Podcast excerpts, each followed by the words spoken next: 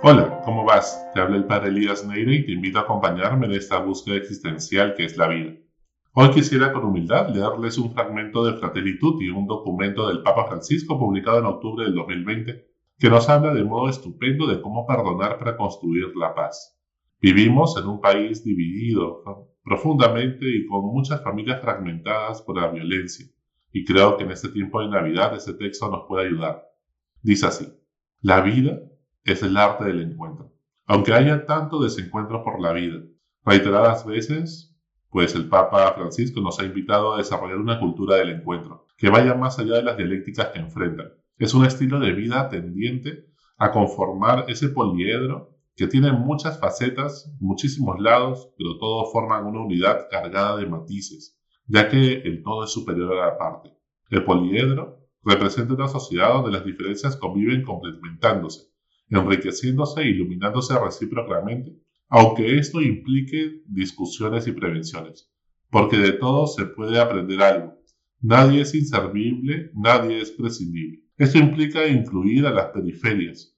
Quien está en ellas tiene otro punto de vista, ve aspectos de la realidad que no se reconocen desde los centros de poder, donde se toman las decisiones más definitorias. La paz social es trabajosa, artesanal. Sería más fácil, pues, contener las libertades y las diferencias con un poco de astucia y de recursos. Pero esa paz sería superficial y frágil, no el fruto de una cultura del encuentro que la sostenga.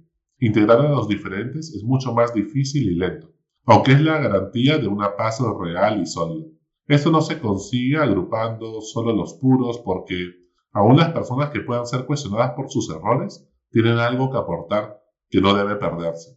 Tampoco consiste en una paz que surge acallando las reivindicaciones sociales o evitando que hagan lío, ya que no es un consenso de escritorio o una efímera paz para una minoría feliz. Lo que vale es generar procesos de encuentro, procesos que construyan un pueblo que sabe recoger las diferencias. Armemos a nuestros hijos con las armas del diálogo, enseñándoles la buena batalla del encuentro.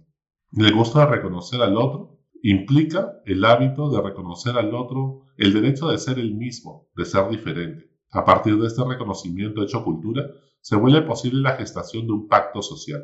Sin ese reconocimiento surgen maneras sutiles de buscar que el otro pierda todo significado, que se vuelve irrelevante, que no se le reconozca algún valor en la sociedad.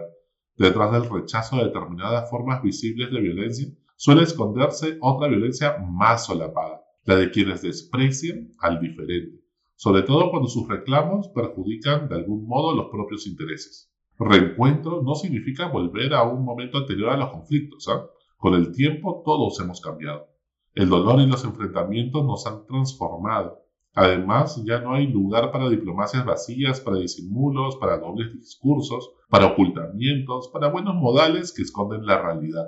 Los que han estado duramente enfrentados conversan desde la verdad, clara y desnuda.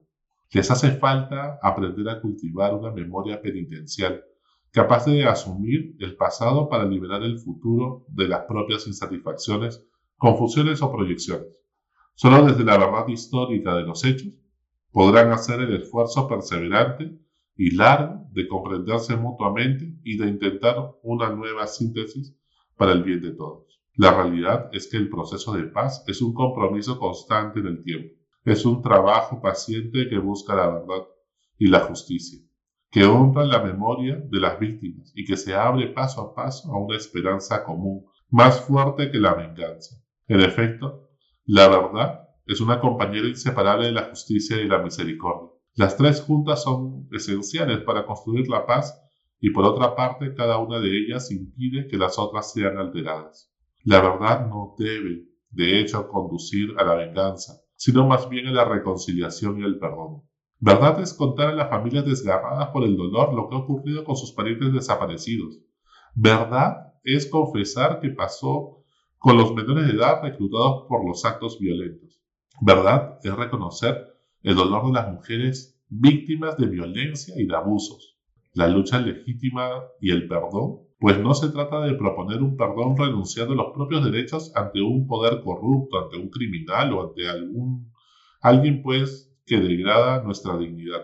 Estamos llamados a amar a todos, sin excepción, pero amar a un opresor no es consentir que siga siendo así. Tampoco es hacerle pensar que lo que él hace es aceptable.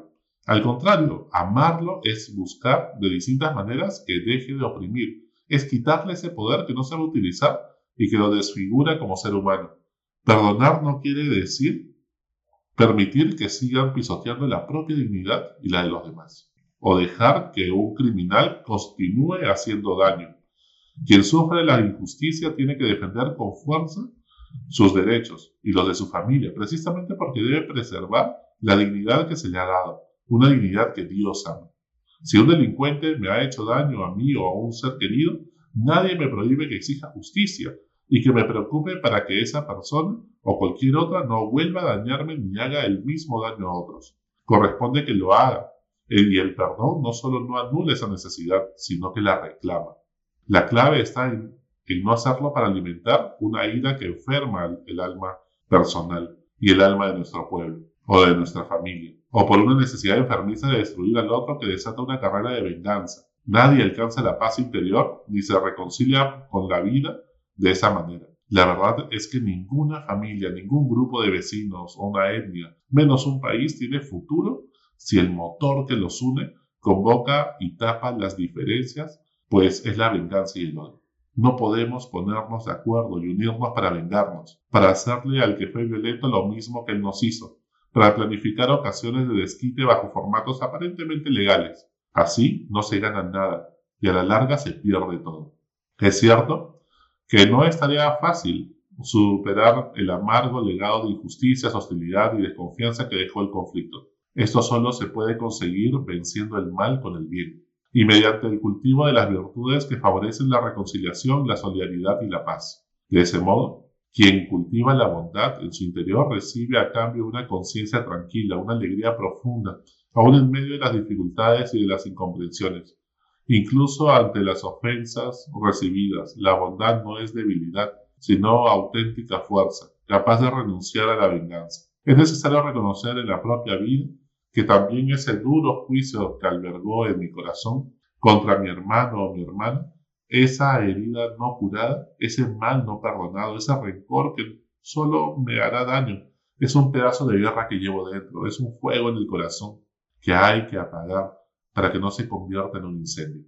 Pues el perdón sin olvidos no implica, pues, olvidar. Decimos, más bien, que cuando hay algo que de ninguna manera puede ser negado, relativizado o disimulado, sin embargo, podemos perdonar. Cuando hay algo que jamás debe ser tolerado, justificado o excusado, sin embargo, podemos perdonar. Cuando hay algo que por ninguna razón debemos permitir olvidar, sin embargo, podemos perdonar. El perdón libre y sincero es una grandeza que refleja la inmensidad del perdón divino, el perdón de Dios. Si el perdón es gratuito, entonces puede perdonarse aún a quien se resiste al arrepentimiento y es incapaz de pedir perdón. Los que perdonan de verdad no olvidan, pero renuncian a ser poseídos por esa misma fuerza destructiva que los ha perjudicado. Rompen el círculo vicioso, frenan el avance de las fuerzas de la destrucción, deciden no seguir inculcando e inoculando en la sociedad la energía de la venganza que tarde o temprano termina recayendo una vez más sobre ellos mismos. Porque la venganza nunca sacia verdaderamente la insatisfacción de las víctimas. Hay crímenes tan horrendos y crueles que hacen sufrir a quienes los cometió. No, no sirve para sentir que se ha reparado el daño. Ni siquiera bastaría matar al criminal. Ni se podrían encontrar torturas que se equiparen a lo que pudo haber sufrido la víctima. La venganza no resuelve nada. Tampoco estamos hablando de impunidad, pero la justicia solo se busca adecuadamente por amor a la justicia misma, por respeto a las víctimas, para prevenir nuestros crímenes y en orden a preservar el bien común, no como una supuesta descarga de la propia ira. El perdón es precisamente lo que permite buscar la justicia, sin caer en el círculo vicioso de la venganza ni en la injusticia del olvido. Cuando hubo injusticias mutuas, cabe reconocer con claridad que pueden no haber tenido la misma gravedad, aunque no sean comparables. La violencia ejercida desde las estructuras y el poder del Estado no está en el mismo nivel de la violencia de grupos particulares. De todos modos, no se puede pretender que solo se recuerden los sufrimientos injustos de una sola de las partes. Que el Señor nos lleve a realmente perdonar, sin buscar venganza, pero tampoco sin dejar en el olvido los sufrimientos y la historia propia. Hasta la próxima, sigue buscando que Él te encontrará.